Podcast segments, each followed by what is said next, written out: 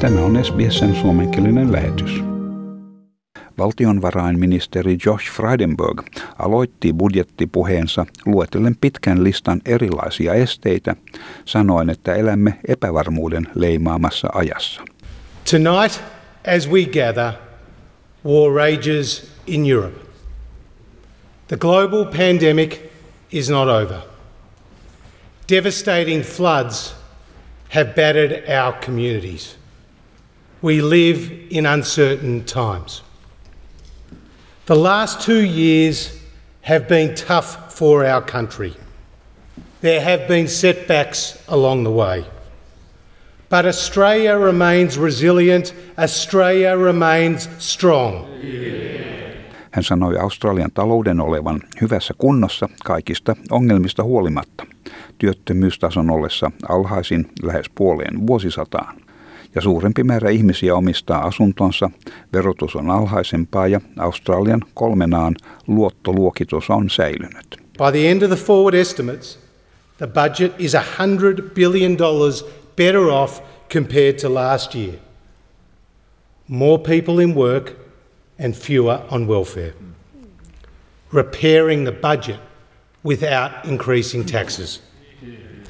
The deficit for 22 23 is expected to be $78 billion or 3.4% of GDP. Over the next three years, this will more than halve to 1.6%. Hän sanoi puheensa aikana olevansa tietoinen Kaakkois-Queenslandin ja pohjoisen New South Walesin asukkaiden kamppailusta luonnonkatastrofin alla. Our thoughts tonight are with those who have lost loved ones, homes and businesses in the catastrophic floods across New South Wales and southeast Queensland. Nothing I say can overcome the personal pain and loss so many Australians have felt. We will stand with these communities and help them rebuild. Luonnonkatastrofin kustannusten, joihin sisältyy tuki perheille, viljelijöille, paikallishallinnon ja niiden alla olevien yhteisöjen avustukset, arvioidaan ylittävän 6 miljardia dollaria. Monelle australialaiselle polttoaineen hinnan nousu, vaikkakaan se ei ole luonnonkatastrofi, kuormittaa merkittävästi monen perheen toimeentuloa. Tässä jälleen Josh Frydenberg. Higher fuel, food and shipping costs are increasing inflation and stretching household budgets. Tonight, the Morrison government announces a new temporary targeted and responsible cost of living package to ease these pressures. Practical measures that will make a difference. Fuel excise will be cut in half. For the next six months, Australians will save 22 cents a litre every time they fill up. Tavallisen auton tankkia täytettäessä polttoaineveron alennus merkitsee käytännössä noin 7 dollarin säästöä. Budjettiin sisältyy myös uusi 420 dollarin yhden kerran verohyvitys yli 10 miljoonalle matala- ja keskituloiselle henkilölle. Eläkeläisille, hoivaajille, veteraaneille ja työnhakijoille maksetaan kertamaksun muodossa 250 dollarin elinkustannusmaksu. Palkallista vanhempainvapaata parannetaan myös. Lapsiperheet voivat käyttää saatavilla olevan 20 viikon vanhempainvapaan parhaiten katsomallaan tavalla. Valtionvarainministeri ilmoitti 2,8 miljardin dollarin rahoituksesta työkoulutuksen tukeen kannustaakseen ammattiin kouluttautuvia suorittamaan opintonsa päätökseen asti, mukaan lukien 5000 dollarin tukimaksut uusille työharjoittelijoille. Pienyrittäjät, jotka sijoittavat työntekijöidensä jatkokoulutukseen, saavat 120 dollarin verohelpotuksen jokaisesta sadasta koulutukseen sijoitetusta dollarista.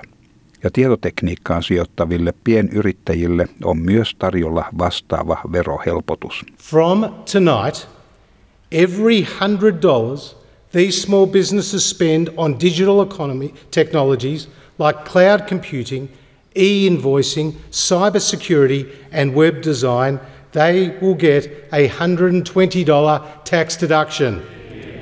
investments of up to $100,000 per year will be supported by this new measure.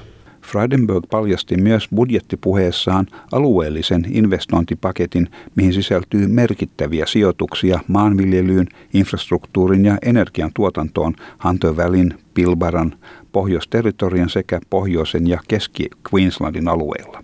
Yksi budjetin suurimmista rahoituskohteista on maanpuolustus.